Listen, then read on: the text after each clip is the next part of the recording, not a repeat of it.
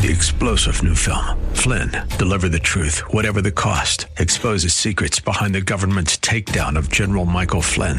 Flynn knew what the intel world had been up to. He ordered the first audit of the use of contractors. This set off alarm bells. He told the truth. He was the most dangerous person for Donald Trump to hire. They had to get rid of Flynn. Flynn, deliver the truth, whatever the cost. Available now. Watch it today. Go to salemnow.com. Salemnow.com. Rob Black and Your Money, your source for breaking news, market updates, and successful investment strategies for the 21st century. Sounds like a great program. Getting you to retirement in today's market. So let's get on with the show. Taxes, family finance, insurance, the economy, technology, media, and entertainment. Rob is talking about it with you at 800 516 1220. So call in, we'll chat and uh, have some fun. Now to start your day with the latest news and market commentary. Here's Rob Black on the Bay Area's business leader, 1220 KDOW.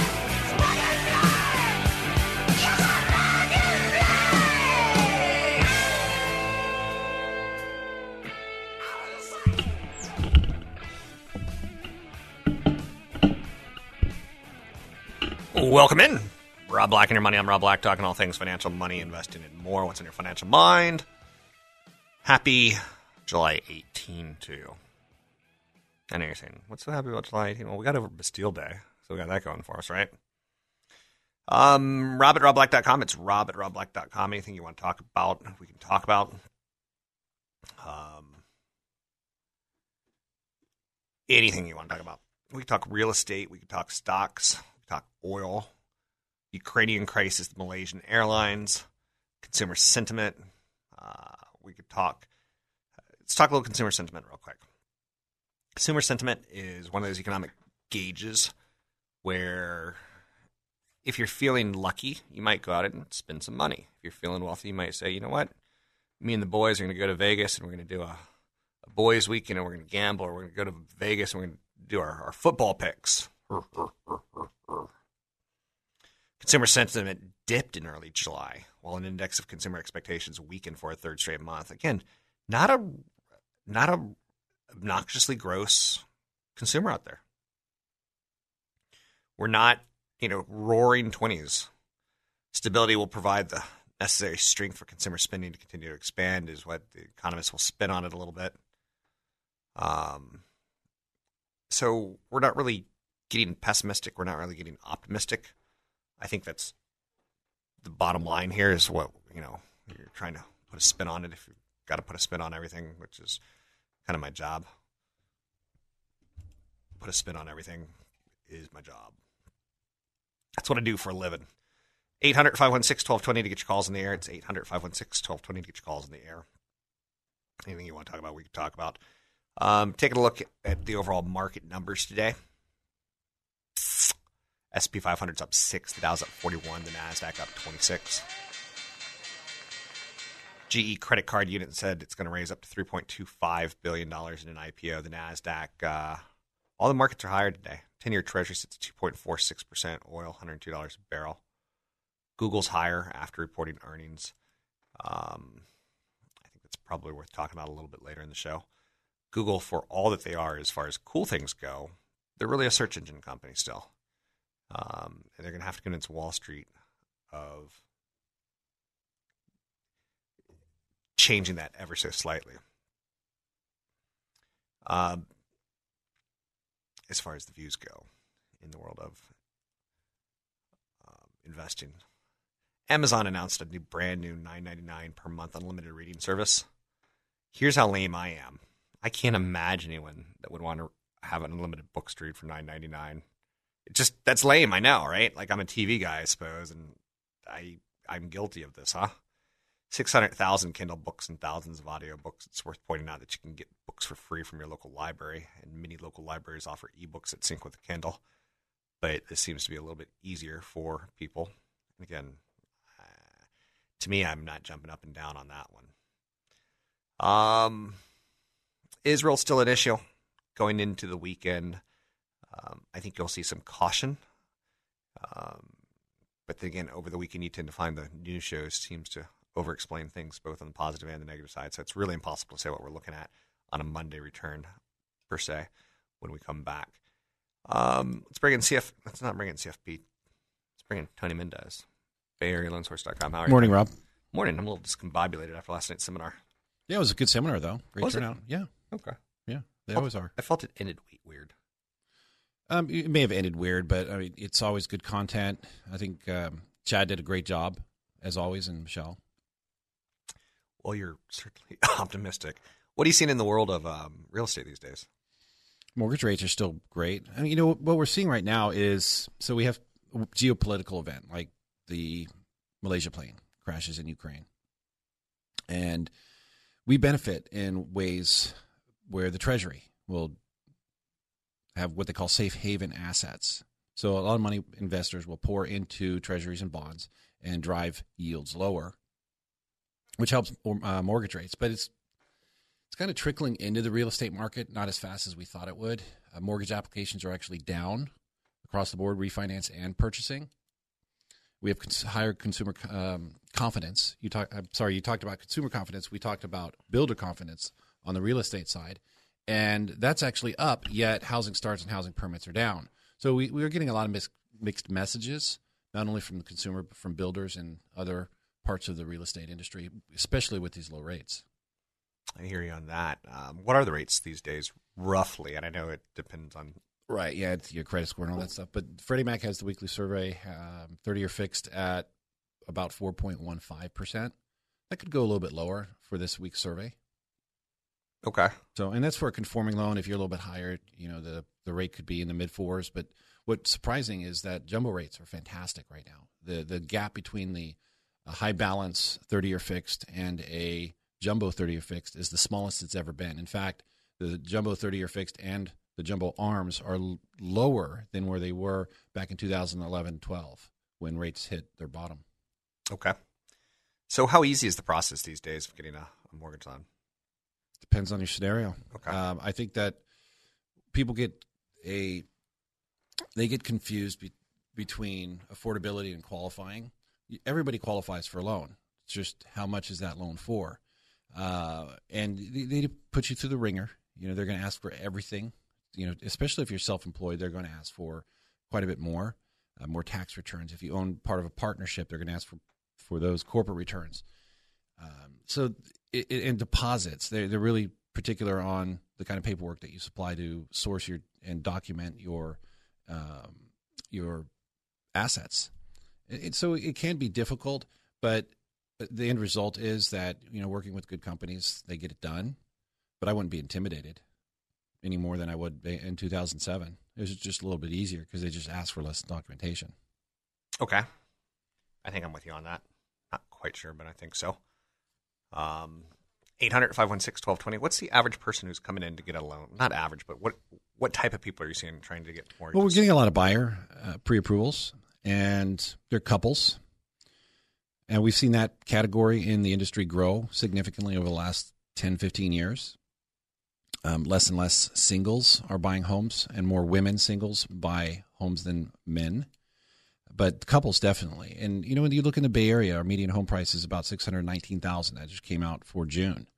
And you know that's a big number.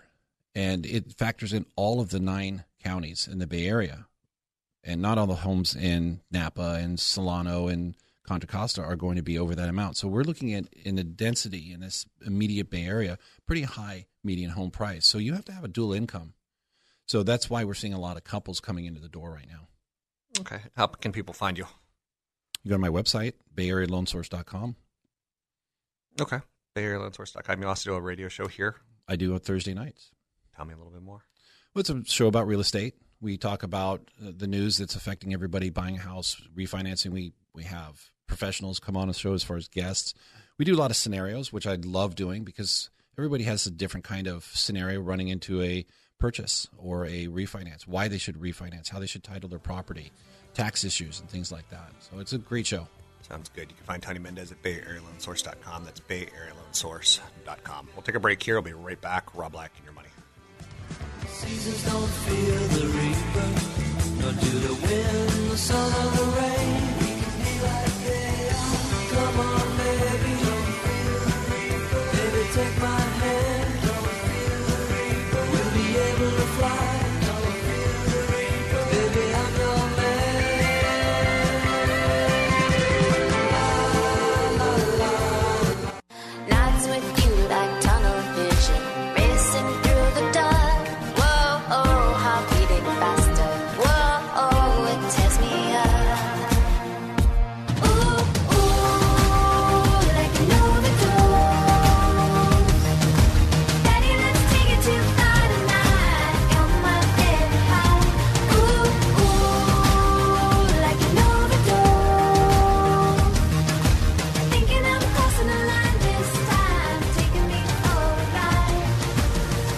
Rob Black online at robblack.com.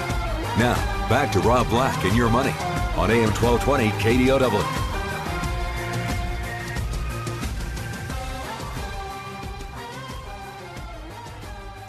Welcome in, Rob Black and your money. I'm Rob Black, talking all things financial, money, investing, and more.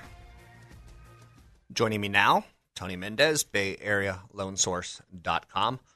Let's talk about fixing credit. What's a good credit score? What needs to be fixed? What doesn't need to be fixed? Yeah, definitely in a mortgage situation or any kind of finance situation, credit score is going to determine your ultimate rate. In a mortgage, you're borrowing a heck of a lot more than you are on a credit card. And it, that rate can change significantly based on that credit score. And the average credit score in the United States, or let me rephrase that, the average credit score that Freddie Mac takes in on an average loan is about 300, 737. So that's a pretty darn good credit score. But if you're at 637, that could mean a whole 1% interest rate difference, which is about, you're paying about $2,500, $2,600 a year more than a person next to you with a 740 score for a $400,000 loan. So you're paying a lot more on a on a house. So and this factors into your affordability as well. So it means you can also afford less. So a lot of people are focusing on credit scores right now and the amount of debt that you have on that credit report. Okay. So I mean, it, it just comes out to you pay more in a mortgage if you have a lower credit score. So it's a big focus for for a prospective you know, prospective buyer. Okay. Now, how do you go about fixing credit? Is it worth the time? Is there any magic? Is there any Yeah. trick? So what, there's several different ways you can do it, and I, I call it the four steps of credit. One, you can try it on your own. Two, you can have the creditor help you fix it. Three, you can use a credit card, uh, credit counseling type of uh, service, and they don't charge maybe about fifty to hundred dollars a month until you, your that entry and your credit score is fixed. That's if it's fixable, and if it's not, then you can go and dispute it through a more invasive kind of company, and they will charge you a lot more, but they almost guarantee that they can get something removed off of your credit. But it can cost a lot of money, so it depends on how much effort and money that you want to put into fixing your credit to you know move into that transaction. Okay. Um, what's that process look like? Well, it Does it take a week? Does it take a month? It, you it with? depends on the entry. For example, uh, I've I had a client who had a credit score of 720, and by simply raising his credit score to 740, he would have benefited on a purchase because he was getting a six hundred thousand dollar loan by an extra half a point in fee, which that half a point is three thousand dollars less that he would have had to pay at closing because it would he kept the same rate. His rate was now three thousand dollars cheaper and all he did was go and pay his credit card bills and lowered his balance below 30% on all of his credit cards and then we reran his credit 15 days later after his credit his credit companies reported to the bureaus and it reported a higher credit score and then we were able to reprice and, and give him that money. That's the simplest example of how you can fix your credit. Um, but derogatories those are late payments um, any kind of judgments or liens against your uh, your social security number. Those are the harder ones that you want to start working with credit counseling companies and, and you can simply go and talk to somebody like me which we use about three different companies based on the, the, the type of entry that's in there and we can as long as you sh- sign a form that allows us to share it that information we can send it off to that company or you can contact them directly we use a couple of them that are pretty darn good Okay. Um, what's the end result? Do you think you can improve your credit rate by the- point? the the end result, the, the, a a lot of the agencies or, or bureaus, Equifax, TransUnion, and Experian, will have calculators on there. So let's say you go and you, you pay for the service and you run your credit, and they'll they'll do a, uh, a ca- they'll have a calculator that says, okay, if you fix if this is removed or if this is paid, um, or uh, over a period of time, what will my credit score be? So there are some calculators that will do that for you. Um, that's probably the easiest way to tell you what your score would be, but it's never really guaranteed what will happen with your score. In fact, there are some entries that, let's say you have a collection, Rob, and that collection has been on there for a while, and then you end up paying it. Well, that payment will now show up as now a new entry on your credit report as a paid collection. So that can sometimes actually decrease your score, even though you paid the collection. So, it, so what you're what you would look in for that in that situation, you would look for what they call a release of the of that entry. So you would ask that creditor to release it So when they send it over to the that you paid it to the bureau, it's now releasing it as well. It's called a courtesy release. Okay. So the, so you really have to get involved in every single type of of entry as opposed to just having a general philosophy about it. Sounds good. Where can people find you if they want to talk improving credit scores, getting mortgages, getting a loan, getting a loan approved? BayAreaLoanSource.com. That's BayAreaLoanSource.com. It's Tony Mendez with BayAreaLoanSource.com. Now, speaking about what you do, um, obviously it's kind of a business that ebbs and flows. Um, are people still excited about real estate, or do they feel like It's tough to say. it's been a good five years? Uh, And like, The buyers that are out there are excited. The realtors that are I guess it's been a good three years to be correct. It- It's been a really good three years. Uh, You know, the, when I started the radio show three years ago, uh, I was calling this environment the buy, the year of the buyer, and then 2012 year of the buyer. 2013 it wasn't really it didn't feel like the year of the buyer, but it was still the year of the buyer. Now it's the year of the seller. This is a seller's market. Uh, most realtors in California think that it's a that the seller has more power. There's a survey that was just done recently by Redfin of all of their agents, and they still think that it's a seller's market. And it's, I think it's going to continue staying a seller's market until we have some sort of catalyst. That catalyst being um, interest rates go up. Interest rates going down isn't helping. Maybe interest rates going up will will incite some more sellers. We have builders that are are are they have high confidence, but they're not building a lot. Our permits and starts are low compared to estimates. So we don't really have a catalyst right now. We could, we need some sort of event. The stock market, for example, would be a good event. Uh, if it goes uh, down, we've had to go up, and we haven't seen any activity. Um, but there's there's not the same excitement that we had over the last couple years. Investors are are gone, Rob. We're down to about 20% cash buyers in the Bay Area, and most of those are for single family residents, for primary residence, not for investment property. Distressed property sales across the United States are almost where they were prior to the the, the real estate crash. So there's not that huge rush into buying lots of properties, but there are activities outside of California. People are still buying properties in Texas and North Carolina, but it's not the the smartest thing to do in many cases. Calls on the air. It's 800 516 1220. It's 800 516 1220. Anything you want to talk about, we can talk about. We talk about the stock market, how it's doing today, what it looks like. We've got the SP 500 up 7, the Dow's up 53, NASDAQ's up 29. Um, let's see. Big volatility spike yesterday. And in the end, I think Ukraine's going to be Ukraine. Hopefully, we can say that without upsetting people. Um, Israel will be Israel. Things will get back to normal, hopefully. Uh, so, the volatility, don't let it change your investment landscape too much.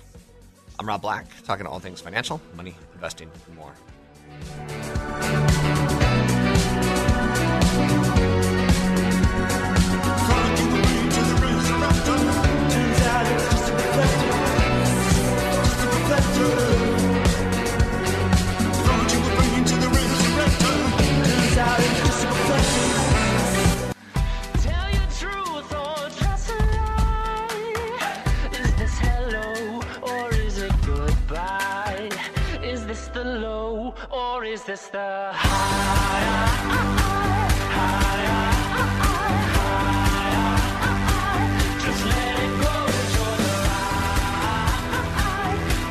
The low, there ain't a You're listening to Rob Black and Your Money on AM 1220 KDOW.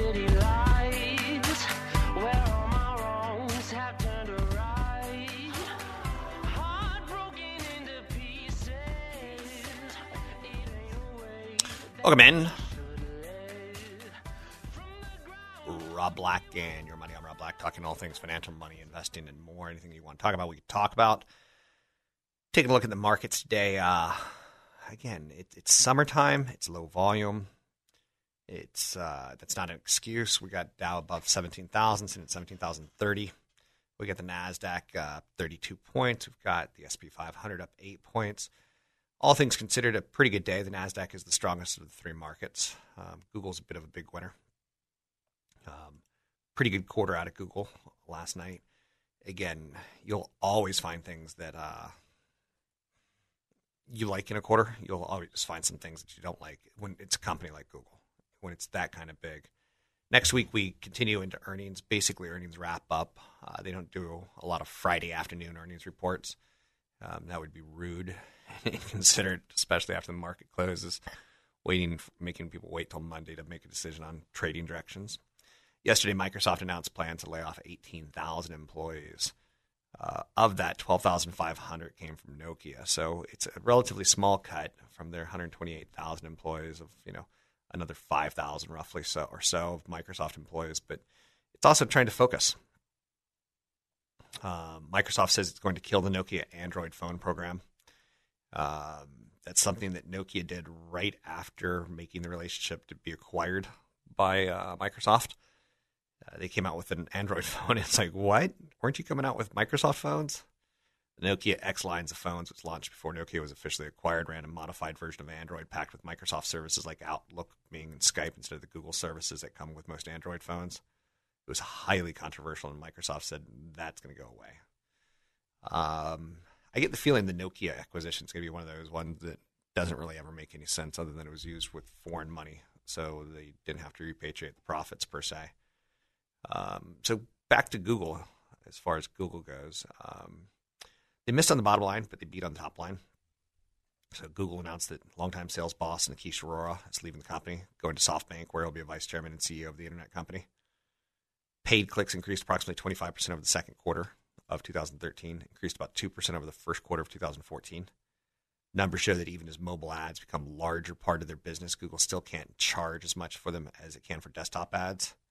In the earnings call, though, you know, Nikesh Arora said that there's a huge revenue opportunity for mobile, and Google expects that mobile ads will eventually be more lucrative than desktop. Um, so that's probably their their big thing that they're you know we're eyeballing for Google.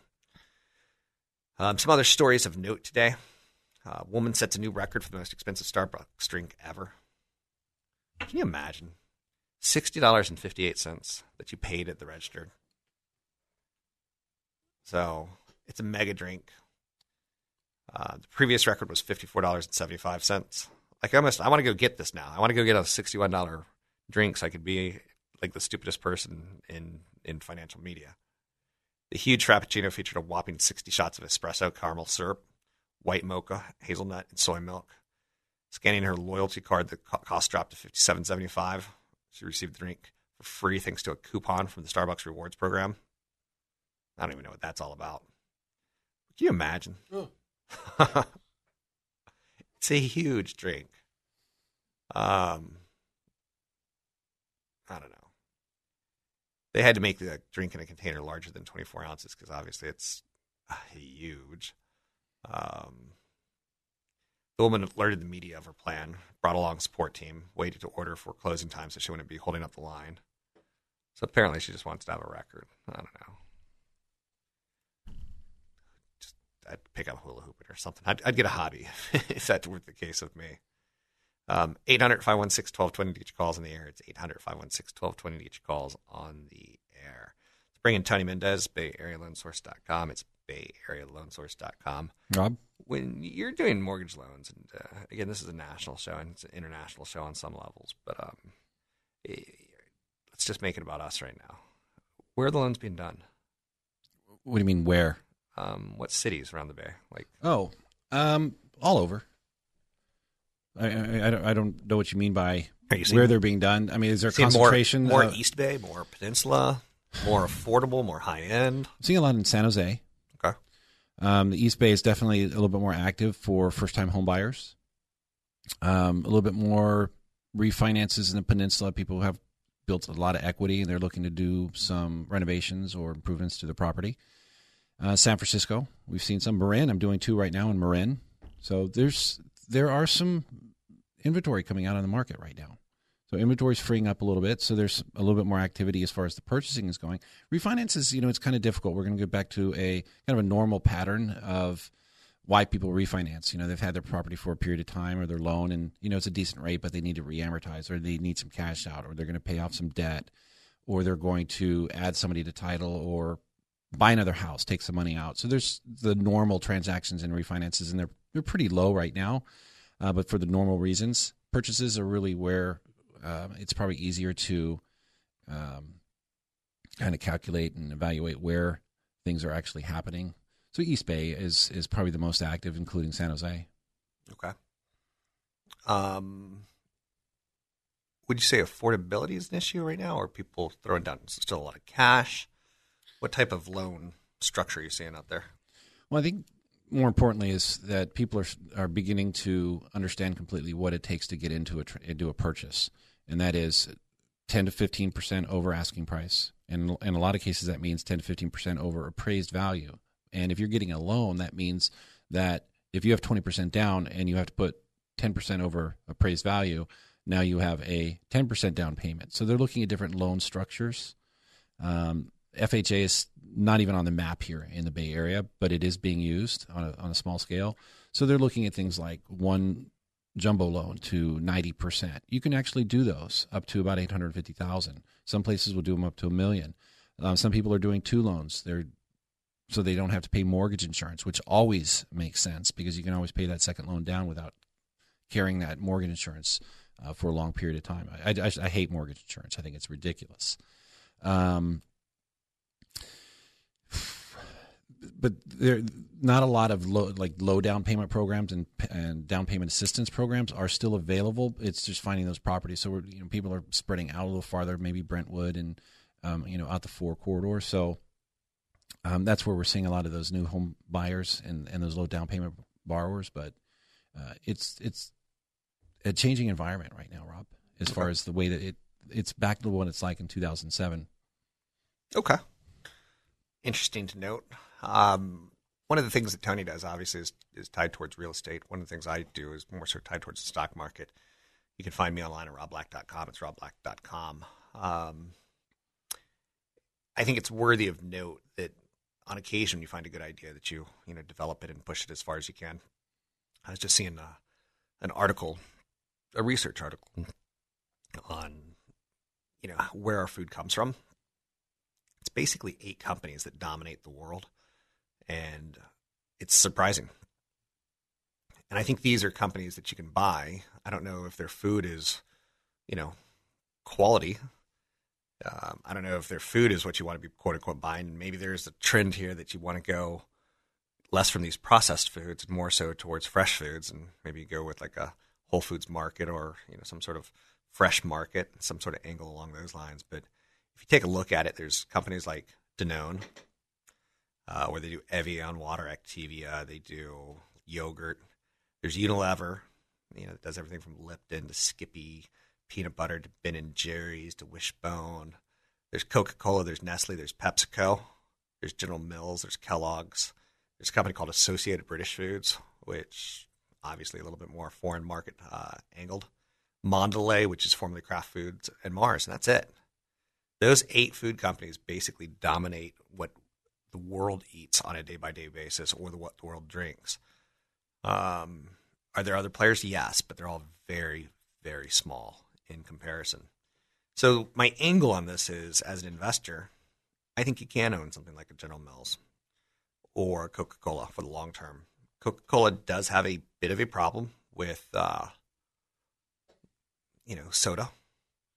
But if you don't want Coca Cola, maybe go more Unilever or Mondelez, you know, Kraft Foods. Kraft, you know, obviously they changed their name from Kraft to Mondelez, and I don't quite get it.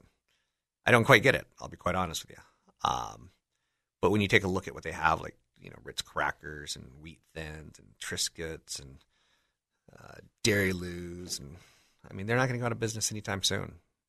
And on occasion, they'll raise prices. I saw Hershey, you know, has raised prices twice now in the last three years. Once was eight percent price increase, and one was about three and a half percent. So that's an eleven percent appreciation in inflation costs in the last couple of years. That's pretty high. That's worthy of note. That's pretty high because they're not going to lose money. They're not going to say, you know, we're going to make this here Hershey bar and suddenly sell it for free. That's not going to happen. Um, so you're going to see them continue to go after that. 800 516 1220 to get your calls on the air. It's 800 516 1220 to get your calls on the air. Anything you want to talk about, we can talk about money, investing, and more. Um, you can find me online at robblack.com. That's robblack.com. You can find Tony Mendez online at bayarealoansource.com. That's bayarealoansource.com.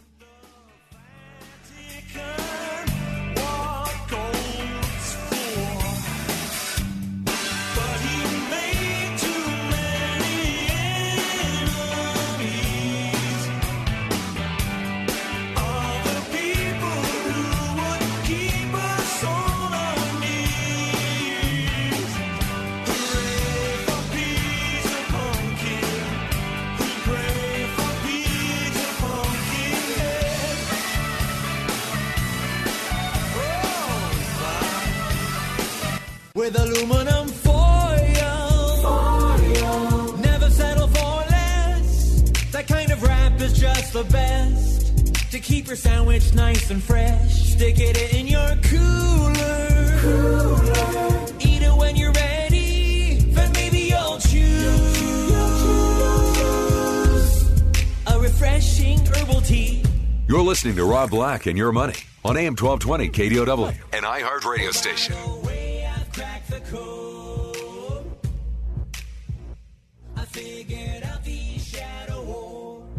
Welcome back in. I promise the song will be blown up and never played again.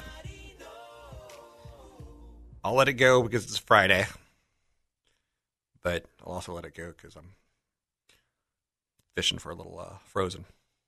Let's go to Gil and San Dimas. Hey, Rob. Uh, Tony mentioned something about getting two loans in order to save on um, mortgage insurance. Uh, my co-sign for my son, who has been making the payments on his house for several several years now, and he finally dumped on a short loan his old house that he got in over his head. And I want to get off the title, and I'm kind of curious about what he's talking about getting two loans in order to get out of the uh, mortgage insurance so I can get away from the co-signer. So you're talking about refinancing hi- hi- him refinancing his property on his own and dropping you off. Correct. Because Okay. he does pay for mortgage insurance now in the amount of about four hundred a month. But Wow. I mean, he's got he's got a steady income and all that other stuff. I, I think he would qualify. But you know, he tells me I got he's got to wait two years. Well, that's because of the short sale that he did.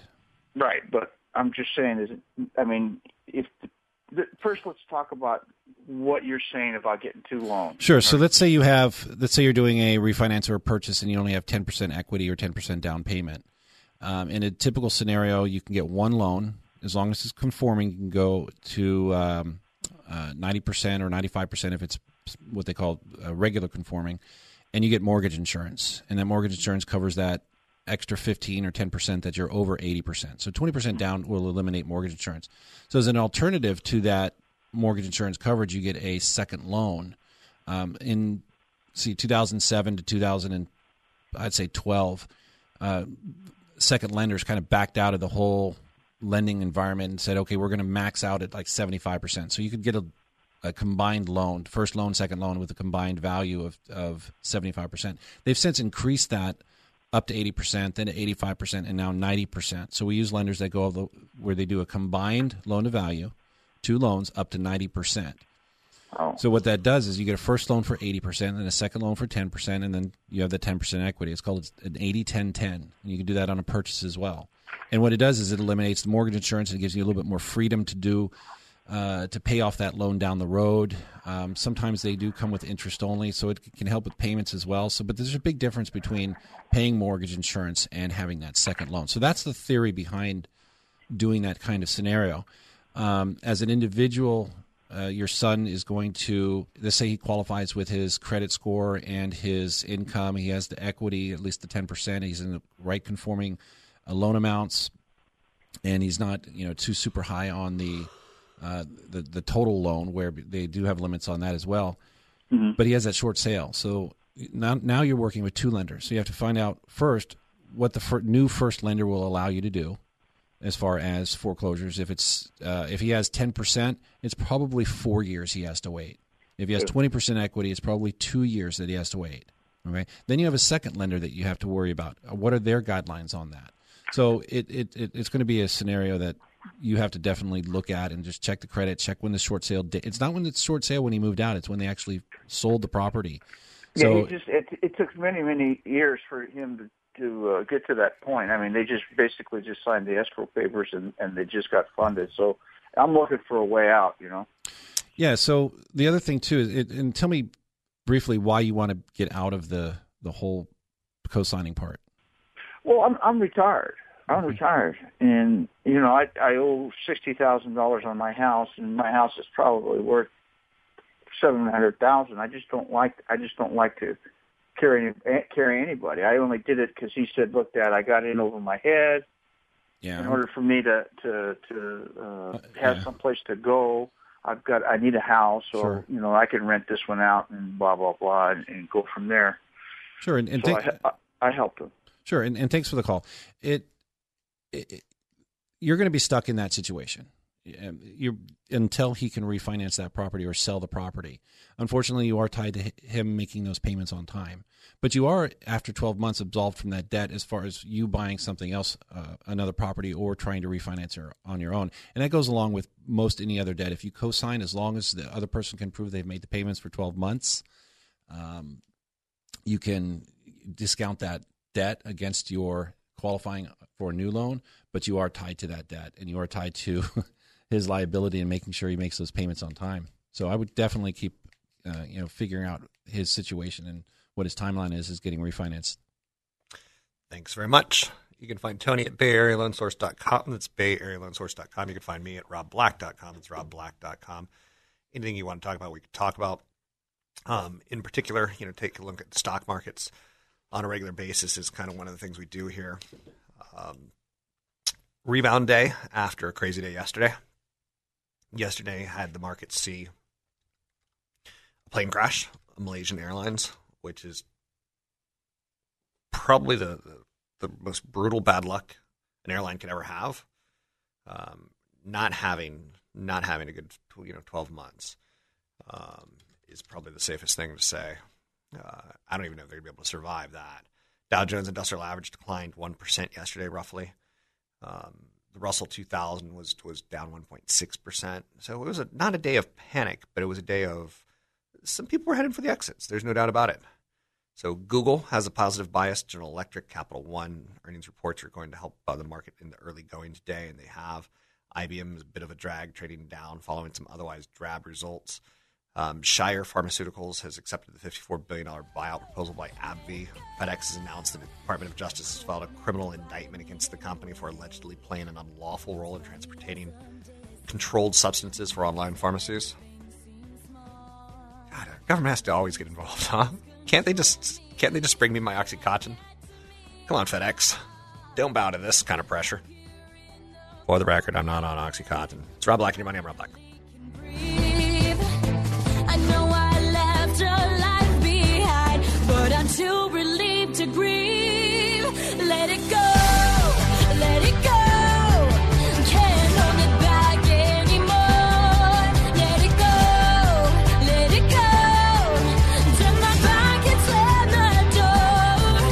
Could you do with an air? Rob Black and Your Money, your source for breaking news, market updates, and successful investment strategies for the 21st century. Sounds like a great program. Getting you to retirement in today's market. So let's get on with the show. Taxes, family finances, insurance, the economy, technology, media, and entertainment. Rob is talking about it with you at 800 516 1220. So call in, we'll chat and uh, have some fun. Now, to start your day with the latest news and market commentary, here's Rob Black on the Wall Street Business Network.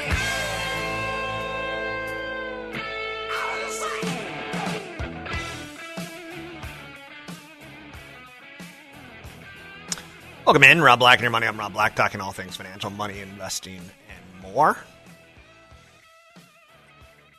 It is a Friday, and it's kind of got that Friday market feel to it. A little bit of a rebound after yesterday's topsy turvy market.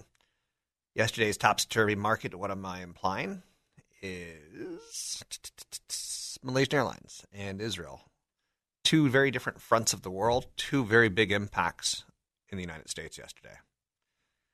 Um, I'm not smart enough to land on one side or the other of what's going on in Israel. Russia and Ukraine ended badly yesterday, where Russian supplied militants took down a commercial airliner, and they didn't know they were taking down a commercial airliner that had absolutely no weapons on it. Whoops. Um, that's not going to sit well, and that has to go to Putin and his boys occupying Ukraine, and they shouldn't be there. So that's going to be, you know, heightened now. Sometimes these political situations give the market a reason to sell off. I don't know. You know, it's to me, it's like, I, I, what else can you say? Like, is it earnings season? Does it? Is it like whatever reason? It's the reason. And just know that markets go up seven out of 10 years. Just know that the markets beat real estate and bonds beat real estate over time. Real estate, in theory, is tied towards incomes, what people can afford. And you don't have to be a genius rocket scientist out there to figure out that a lot of incomes aren't going up for Americans as fast as the real estate costs in their life. A good friend of mine in television is actually losing his place, and he doesn't know where he's going to live.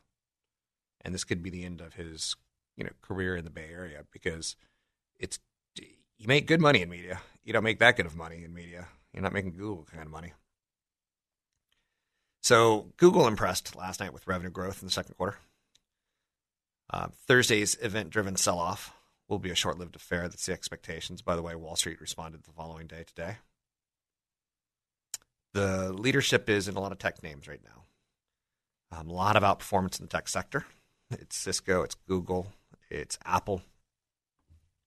Small cap stocks recently have been pretty volatile, showing us that the market looks like it should be correcting. Not necessarily correcting, but should be correcting. Um, one of the things I like to talk about, especially when I sit in for CFP Chad Burton on his show, are things that you know you may or may not have. One of the biggest things people are missing is emergency savings, or not enough emergency savings, and it's three to six months of necessary expenses. So if this month you spend ten thousand dollars, you should have thirty thousand to sixty thousand dollars minimum in a cash or cash equivalent. That doesn't mean it's getting good return. It's not. It's not a home run. It's not meant to be a home run. Another mistake people make is having too much money in the company stock, and I think that's a pretty obvious one in the sense that um, you work for a company. So they already supply your health care. They supply your income. They supply the income that you use to, you know, get a house. They supply the income that you get for um, renting or a warm mortgage. They supply the income for an automobile, the income that goes to your vacations, the income that goes to your savings. So a lot of times, some people like um, they just fall in love with their own stock, and I get it. When it's good, it's so so so so good. You can't tell Apple employees that have owned Apple shares for five years like you're making a mistake holding too much of it because they'd laugh at you. But they are making a mistake if they own too much of it because anything can happen to any one company. And we've seen it happen before. So 10 to 15% is the most you should hold in any one company. Most people don't really have an asset allocation plan. That's a mistake that people make. Uh, trying to determine the risk uh, and return on their investments, you people often have a hodgepodge of accounts. Um, I've seen what looks like just people acquiring a family of mutual funds and a, a gaggle of stocks and a couple more mutual funds and a couple more things that are sitting at zero in their account and they're, they're just accumulating like they don't even know what they're accumulating. Mistake people make is not figuring out how much their investment fees are. It's probably the number one thing that you can do to make more money is to cut down the cost of having stocks and bonds and mutual funds either looked at by someone or by being purchased by someone. So, person that I love dearly, um, she's got a lot of mutual funds that she's got a bond fund that charges her three percent, and the bond fund gets about two percent, and it's just ridiculous. It should be criminal. the The guy who put her in that should be, you know, I'm not going to say it's I should be poked like the Three Stooges. Stooges. I miss them when they were at their heyday. I don't, I don't even know what I'm talking about. I'm rambling at this point in time. I'm ramblings of an, of an insane man. Yesterday I worked way too long. Got to bed way too late.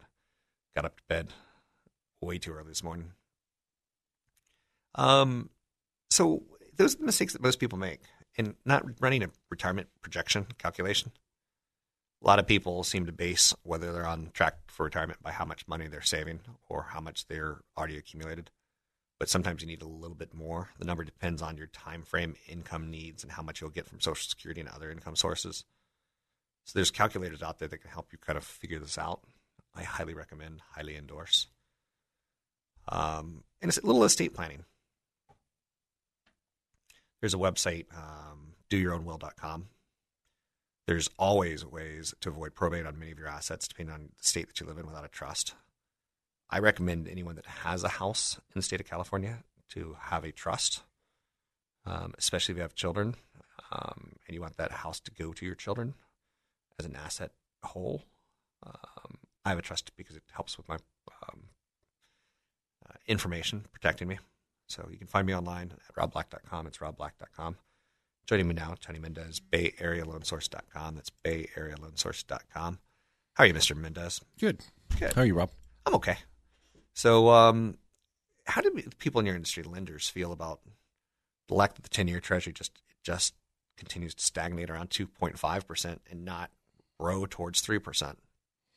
Well, from a lending point of view, it's you know, it's I, I like it. I, I like the fact that you know we're still only about a half a point from our lowest rates ever, so uh, it still lends to affordability, uh, and we still need that across the nation. And California is benefiting from the low rates as they're really meant for the rest of the nation and the, and the troubled um, buyers and, and owners across the nation.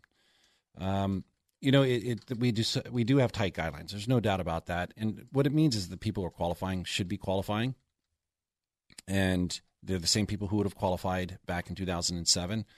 Um, what's concerning us is that the rates are low, and it's not inciting any activity. We don't have a lot of sellers. The sellers are concerned about where they're going to sell and then buy. Um, the buyers that are finding a house are competing against multiple offers, and and you know the nice thing about that is rates are helping. So when you think about it, we are still at a discount from where we were in 2007. Price median price here in the Bay Area is still lower than it was in July 2007, and our interest rates are lower. So we are kind of still buying houses at a discount with these interest rates. It's one of the reasons why our ARM usage is not back up to 60%. ARMs being meaning adjustable rate mortgages.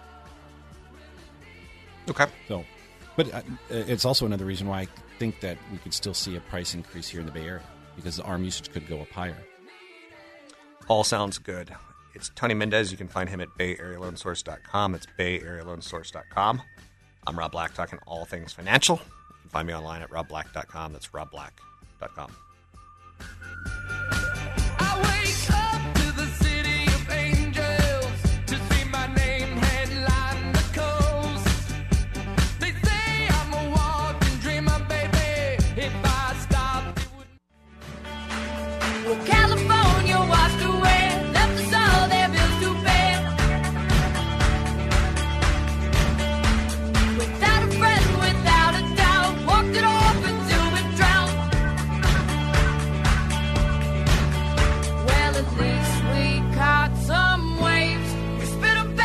Visit Rob Black online at robblack.com.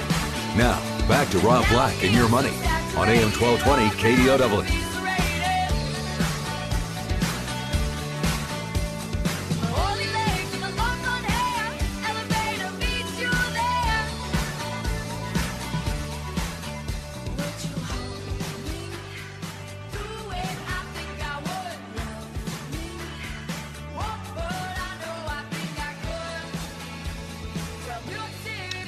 In. like coming down from 99. Rob Black and your money. I'm Rob Black, talking all things financial, money, investing, and more. Anything you want to talk about, we can talk about. Talk about the stock market. Talk about stories inside the market. Um, you know, Google pretty good numbers last night. Google stock doing pretty good things today. To me, Google's a play on the long term, not on the short term. Um, summertime. Microsoft announced they're going to cut their workforce yesterday. That stock roared. Um, cutting a lot more people than people were expecting. Highest cost of business is labor in most businesses. So you can see why Wall Street likes it. $367 billion market cap Microsoft has. And uh, that's interesting. Amazon today unveiled a ebook subscription service with unlimited access.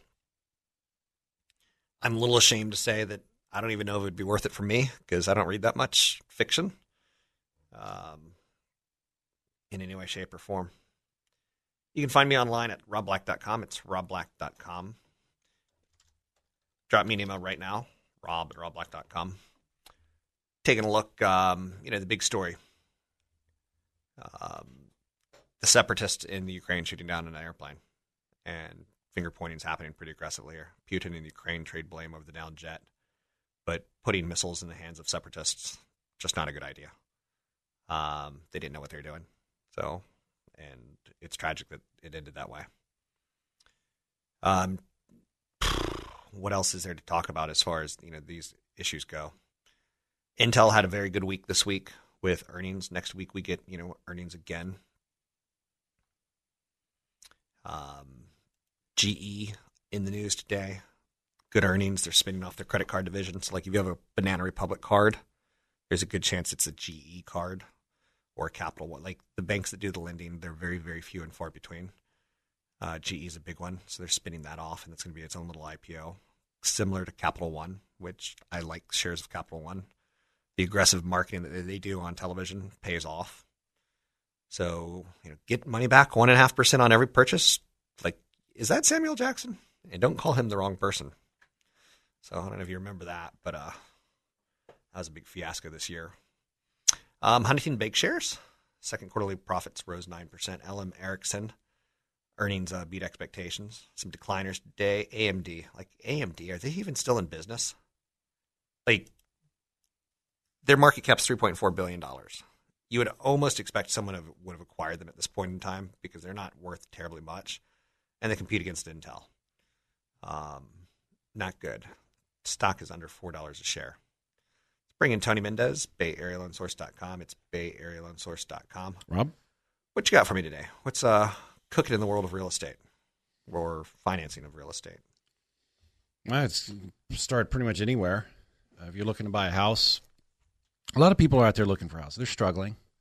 Um, there's just not a lot of inventory. We talked to a lot of realtors. I've had you know several guests on the show. Uh, traffic is picking up a little bit. Or, I'm sorry, inventory is picking up a little bit less on the multiple offers, but they're still getting over asking price. Um, you know, five to 10, 15 percent over. So I mean, that's just the reality of this market right now. Um, sellers are kind of sitting back, trying to figure out what, what's going on. There's actually a disconnect between sellers and buyers right now, as far as the their opinion of what's where the market is headed. I think sellers are holding on a little bit. I think people are living in their houses longer. Um, there's a lot of people saying this is a new era of real estate. It's a new era of you know Fed policy and having lower rates. Uh, you know, kind of a stagnation, uh, so to speak, um, with what they call super sensitive or hypersensitive um, Fed involvement in in the economy. Um, you know, we're gonna. It's it's just a new era. It's, we're in that that stage of the recovery where we just don't know which direction it's going to go. Okay. I mean, it's, it's it's just too difficult to say. I mean, where, where are we going to get sellers? If we get sellers, our price is going to drop. Are we going to still see that two to three percent growth?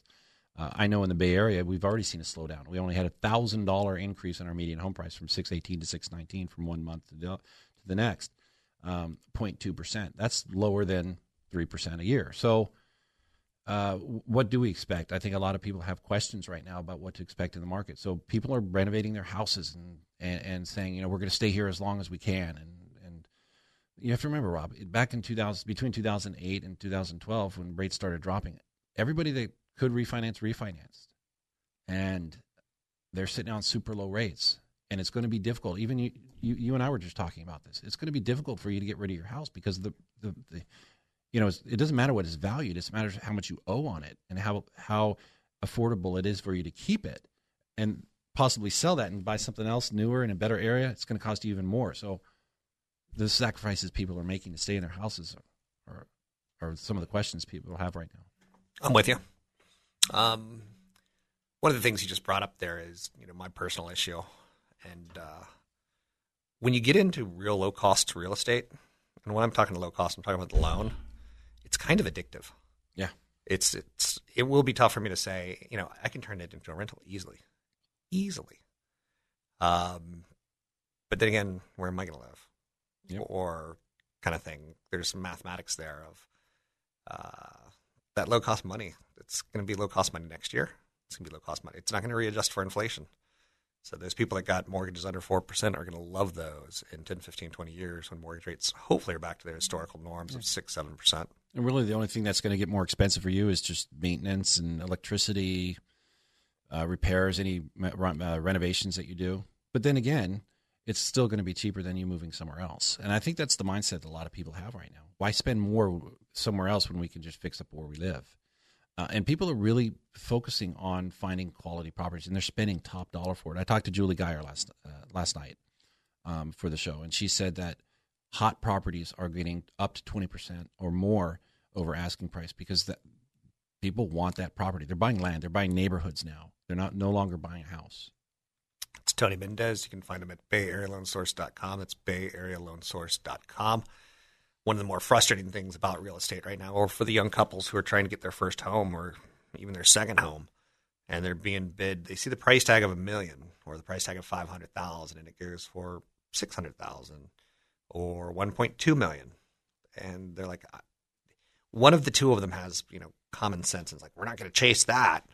And the other one's like, I just want to get this process over with. So it is interesting to watch kind of like Yeah. the, the relationships and how much stress they're under. Uh, a friend of mine bought a townhouse a couple years ago. Uh, she now hates it because homeowner fees. The homeowners association's running out of money. There's a special, you know, there's an extra six hundred dollars a month they're asking for. But the appreciation she's had has been great in a crappy townhouse. Crappy, I tell you. Horrible. I'm Rob Black. You can find me online at robblack.com. It's robblack.com. You can find Tony at bayarealoansource.com. It's bayarealoansource.com.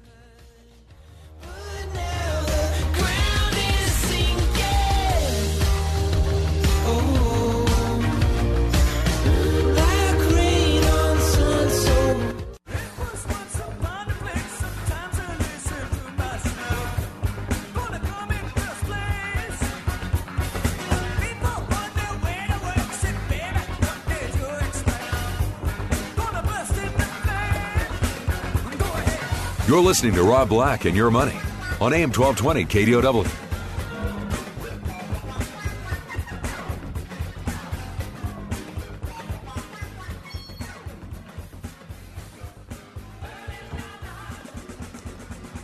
Welcome in, Rob Black and your money. I'm Rob Black, talking all things financial, money, investing, and more. Anything you want to talk about, we can talk about. Hopefully, you take that to heart. Pick up the phone, give me a call. 800 516 1220 to get your calls in the air. It's 800 516 1220 to get your calls on the air. Um, let's talk. Joining me now, Tony Mendez, BayAreaLoanSource.com. Let's talk down payment scenarios. Um, what do we need to know about down payment scenarios? Well, for purchase, um, the ultimate goal is to get a 20% down payment. Okay. So you can avoid mortgage insurance. Mortgage insurance is insurance that will pay for the protection of or losses to the lender if you have to foreclose on the property and they sell it for a loss. Um, I don't like mortgage insurance. I think 80% is too too low. I think they should be 85 or 90%. Uh, I think down payment has been a problem um, recently, especially as you know multiple offers come in and you have to go over asking price. And somebody say you have 20% down, Rob, Okay. and you end up putting an offer in and it gets accepted, but your appraisal comes in lower because you had to outbid other people. That means now your down payment represents maybe 15% now. And you have to get mortgage insurance. So some of the options that we've been talking about lately is getting second loans to cover up that extra 5 or 10%. Uh, and we didn't have this a year or two ago. Um, we didn't have this. We had it leading up to 2007. As a matter of fact, we had 100% financing. You can get what they call a, an 80 20. Then that went to 80 15 5, 80 10 10, 85 85 15. And it just kept increasing as the market kind of closed its guidelines. And it came back recently where you can get up to 90% now. Um, in some cases, over a million dollars combined loan. So you get a first loan, a second loan, and then your down payment. So that's one of the strategies I like using. Now, I'm not saying that you shouldn't go out and buy a house with 5% down and get mortgage insurance or 3.5% down with FHA financing and their high mortgage insurance. I'm, I'm, it's just high. There's just no doubt about it. FHA is not a very popular loan here because of the loan amounts and the mortgage insurance that, that goes along with it. But when you look at the rate of return on your money, let's say you can get an extra 5 or 10% to get down to that situation where you can get a, a dual loan or even get down to 20%. Uh, we've run the numbers, Rob. It, it- we're looking at rate of returns on that that money that you put into the house uh, over 10% in many cases. Okay. Um, now, I'm not a financial advisor, but we do work with a lot of financial advisors and CPAs about situations like this. Should we take money from here and put it into the house as opposed to putting it into or leaving it where it is and you know making money market returns of you know under 2%. So when the money's cheap, over here, or you're not making a lot of interest, sometimes it makes more sense to get rid of that mortgage insurance, and that the two loan scenario will work. But for people who are looking to buy a house, and more importantly, the scenario works for them is that you can't just get pre-approved for 20% down. You have to be, be prepared to have less than 20% down or have some sort of scenario that goes along with it because you're you have to offer over asking. It's Tony Mendez with BayAreaLoanSource.com. That's BayAreaLoanSource.com. Let's go to Jack in Fremont. Hi, thanks for taking my call. Um, so I had a question about refinance. So we bought our house 10 years back, and at that time I took a 5-1 arm, thinking that, you know, if the rates, I guess taking a look at the situation after five years, and at that time I got a, a rate of 3.75, which I thought was pretty good. Um, and about two years back, I refinanced for 2.65. Um, and so, you know, rates are still at that rate, I think, at that at this point. So just wondering if it makes sense to refinance or keep uh, the 2.65, which is again a 5-1 arm, um, and what, what you know what to do going forward. When did you refinance into 2.65? How long ago? Uh, two years ago. And what kind of loan was it? Another five year? Yeah, 5-1. Okay. Well, you have another three years left of 2.65. So, uh, if you refinance today into a, th- are you thinking about refinancing into another five year or do a 30 year? So my strategy is to get the lowest interest rate possible because I would end up paying principal on top of that. Um, so basically, you know, I just look for the lowest interest, and um, the payment is not an issue. Sure. No, I understand that. So, what I if you're already comfortable using that strategy of getting an arm and then getting another arm and then getting another arm, you're always going to get the lowest interest rate over a period of time. What you might want to consider is looking at something like a seven or a ten year. Ten years probably not as priced as well as the seven year, but it, it gives you a couple more years. Um, it's still going to be a little bit higher, but you can buffer your your the time frame in which it's fixed. You have to remember it's not just the time frame in which your your loan is fixed that you're saving money. Let's say, for example, rates it's really not rates; it's more the index that's tied to your rate, your index plus the margin. And let's say it's the one year LIBOR, and that goes up to two and a half percent. Right now, it's near near or below one percent, and you have a 2 Mhm. two and a quarter margin. So you end up four and four and seven eighths, or I'm sorry, four point seven five and that'll give you a, you know a payment that's higher than what you have now but you've also saved money prior to that so it's really not your break even isn't the next 3 years you know the end of the 5 year term it's really 2 or 3 or 4 years beyond that based on what happens with interest rates. So uh, and then you can decide on what you want to do with a should you get into a 30 year should you do another 5 year arm? I mean right now uh, if you were to adjust today your rate would not probably not go up okay? It would probably stay the same because your margin in oh, maybe it would go up a little bit.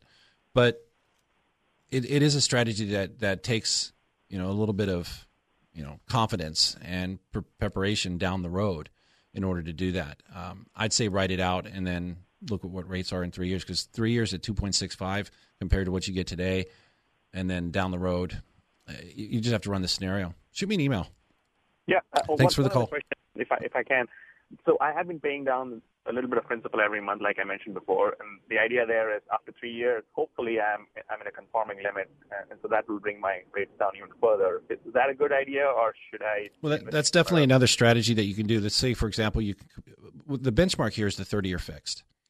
And you take the 30 year fixed payment and then you take your current payment and that savings you can p- apply towards your principal.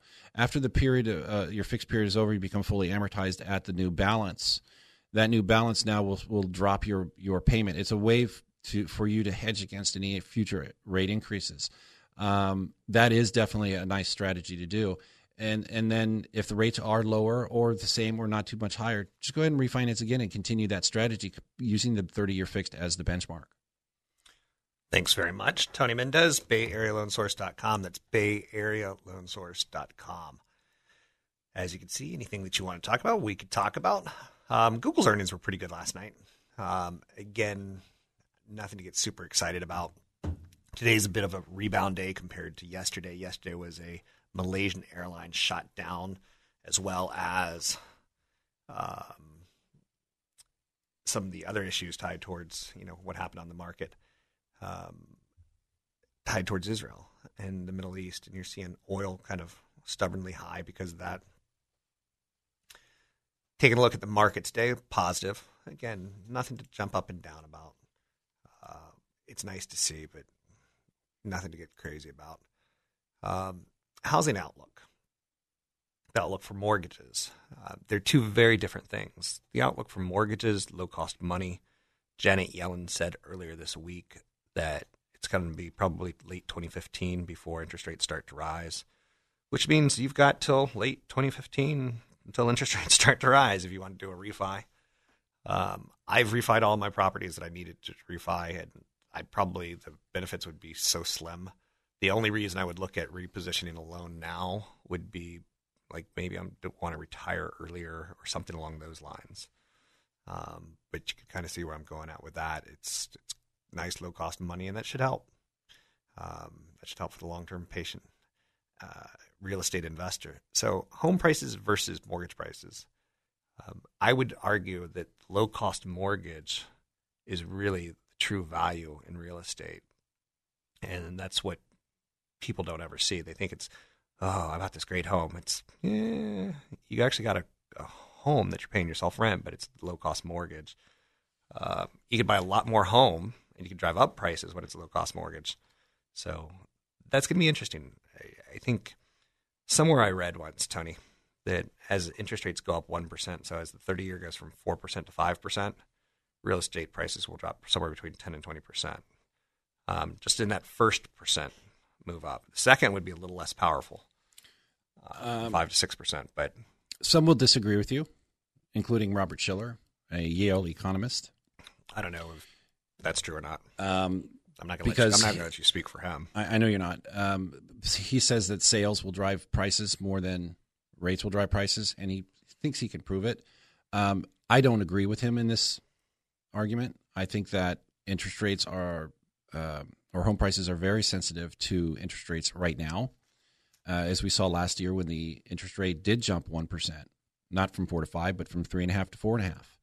Uh, at one point, it almost got to 5% and we saw an incredibly slow mortgage applications from the Mortgage Bankers Association report. We saw um, a very slow existing home sales report. Median home price in the Bay Area even st- st- stalled and went down a little bit. So, and that was just that one little bit. Since then, rates have actually gone down, and we still haven't seen much more activity in the inventory, but our home prices are going up. So, right now, inventory is driving home prices, and interest rates aren't. So, what's going to happen if interest rates rise? If inventory if inventory stays low, I think we still have an affordability problem. We're just going to have less buyers. I think we're just going to have fewer sellers because they're they're they're going to be strapped in their home now. Everybody's comfortable with these low rates, Rob. You are. You just told us on the air about two minutes ago that you would have to have a very strong reason to refinance, Yeah. which also means you'd have to have a strong reason to sell. Same thing for the current owners if rates go up. Get your calls in there. It's 800 516 1220. It's 800 516 1220. Anything that you want to talk about, we can talk about. Houseboats. Have you ever done a loan for a houseboat? Negative I'll be wildly interested to see how that process is. cash. We'll take a break here. I'll be right back.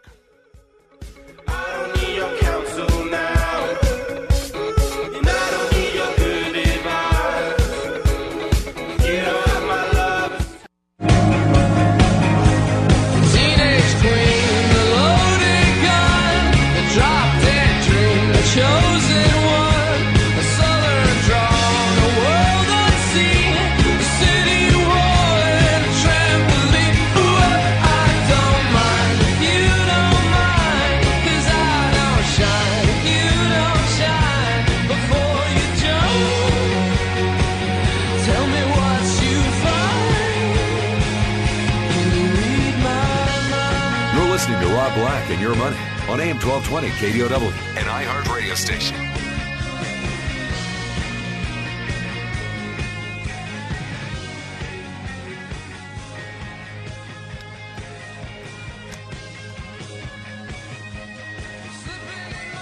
Welcome back in. Rob Black and your money. I'm Rob Black, talking all things financial, money, investing, and more. Facebook is testing a buy button. Ooh. So you can buy something that you see. It's we're going there. It's everyone wants a digital currency. And what's a digital currency? There's alternative currencies out there, and one of the things like you may or may not pick up, like I've got an Amazon credit card. Anything I buy on Amazon, I get three percent off. Doesn't add up, but it's three percent. It's actually not three percent off. It's I get three points of basically equals 3% off.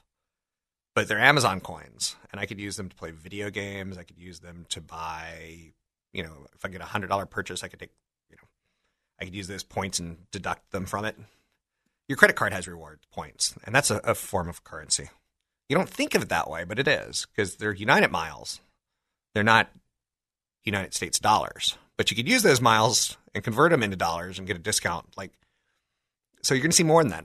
And Facebook would love to become a bank, and Facebook would love to do transactions, um, and that's going to happen. So I don't see how that's not going to happen. Twitter is acquiring a payment startup, CardSpring, which provides an API that makes it easier for companies to accept payments. I I like Twitter. I'm not fully convinced that their business model is robust enough for their valuation yet. Doesn't mean that they can't be. Um, 800 516 1220 to get your calls on the air. It's 800 516 1220 to get your calls on the air. Anything you want to talk about, we can talk about. Consumer sentiment dipped in the preliminary July reading. That's a little bit worrisome because we're at the point in time where we're starting to think that, um, you know, the consumer is going to be feeling good and the consumer is going to be stretching their legs and, and you know, going out and uh, uh, purchasing gar- cars and boats and vacations.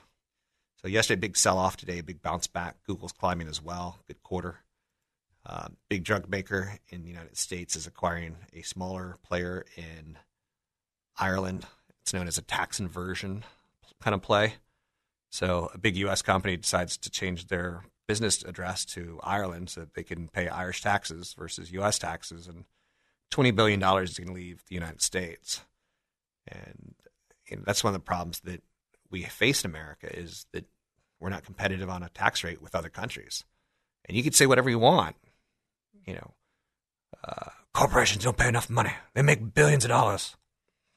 But when you compare us to other nations, we're pretty expensive to do business in. I think that's worthy of note. Um, Netflix is rolling out, not Netflix, but Amazon is rolling out Netflix for book service. Nine ninety nine a month, you get access to over six hundred thousand books, including The Hunger Games, Diary of a Wimpy Kid, Water for Elephants. Um, some of them are available on Audible. Uh, to me, me, I don't know. Now I'm ashamed that I don't read more because this doesn't sound like a good offer to me. And I'd so much rather just go online, if you know what I'm saying. 800 516 1220 to get your calls on the air. It's 800 516 1220. I'm Rob Black. Joining me now, Tony Mendez, Bay Area Loan Source.com. Hey, Rob. What's up in the world of lending? World of lending. Yeah. Um, well, it depends. Are you buying a house? Are you refinancing? Um, buying houses, obviously, uh, on a lot of people's minds because they've watched home prices go up significantly. Uh, or I think our median home price in the Bay Area at one point was two hundred seventy thousand. It's back up to six hundred nineteen thousand. Um, that price is spreading out farther and farther and farther as people are realizing that that's where they have to go to buy a house. Refinancing equities are up. A lot of people are um, thinking about ways to get money out of their house to improve their property. That's the new era of owning a property in the Bay Area. People are going to live in their houses longer. They're going to fix up where they live and make that a better neighborhood. Um, speaking of neighborhoods, that's where people are buying. Uh, hot properties in hot neighborhoods are getting, you know, 10, 20, 30% over asking price. Um, and there's realtors are still offering homes or listing homes below what most people would consider that as a uh, fair price to inside activity, and they're still getting it. There's you know foot traffic is still pretty good. Multiple offers are still there. Cash buyers are a little bit lower, um, so you can run into properties and with a loan and not have to compete with that. So that's one good sign leading into this kind of market is that people with loans are going to get their their offers accepted. Uh, it's it's all about preparing a good package, of course, and get, getting a good realtor. But um, I mean, what what else would you want to know about the, the real estate market? I don't know. Just any new mortgage products out there? Anything fun and creative being cooked up? No, I mean the Mortgage Bankers Association. They do a survey every year about the or every month about the uh, complexity of getting a loan, and I think their rating is like 112 or something like that. And and at one point that back in 2007 that was ranked at 800. So it just kind of gives you an idea of how we fit into the whole scheme of how easy it is to get a loan. So it's still difficult to get a loan. Uh, you, you are going to go through the ringer. so to speak, uh, and that's documentation, documentation after documentation. But we make it easy. We make it as easy as possible. I mean, that's that's really has been the hardest part of my job recently. Is just kind of, you know, shielding people from that red tape and making it a, a smooth and easy transaction. I hear you. So, So, I mean, you went through the whole thing. Yeah, it's I not mean, it's not a very pleasant. you know, can you please send me this? Please send me that. Please send me this. Um, can you send me that again? you know, can you explain why this happened? I hear you. So, Not fun at all. Anyway, you can find me online at robblack.com. You can find Tony Mendez at BayAreaLoanSource.com. That's BayAreaLoanSource.com. Have a good weekend, everybody. Um, you've certainly earned it. Rough day yesterday, recovery day today. It's earnings season. I'm not going to back off that statement. It's fun to live through earnings season. Uh, it's probably the, my favorite part of the year, and I get it four times. Next week, Apple big earnings, uh, and then they have hopefully a good back half of the year. You know, they've got the that's what the expectation is. Three star general Michael J. Flynn, head of the Pentagon Intelligence Agency, knew all the government's dirty secrets. He was one of the most respected generals in the military. Flynn knew what the intel world had been up to. He understood its funding. He ordered the first audit of the use of contractors. This set off alarm bells. The explosive new documentary, Flynn, Deliver the Truth, Whatever the Cost, uncovers the facts behind this scandal. Flynn told the truth. He was the most dangerous person for Donald Trump to hire. I find out the worst enemy that I'm going to face in my life is right here in America. They took my assessment and they wanted me to change it. And I was like, I'm not changing it. They had to get rid of Flynn. With in depth interviews, archival footage, and never before seen personal records of the man behind the headlines. I just felt like I was drowning. Flynn, Deliver the Truth, Whatever the Cost. Available now. Watch it today. Go to salemnow.com. Salemnow.com.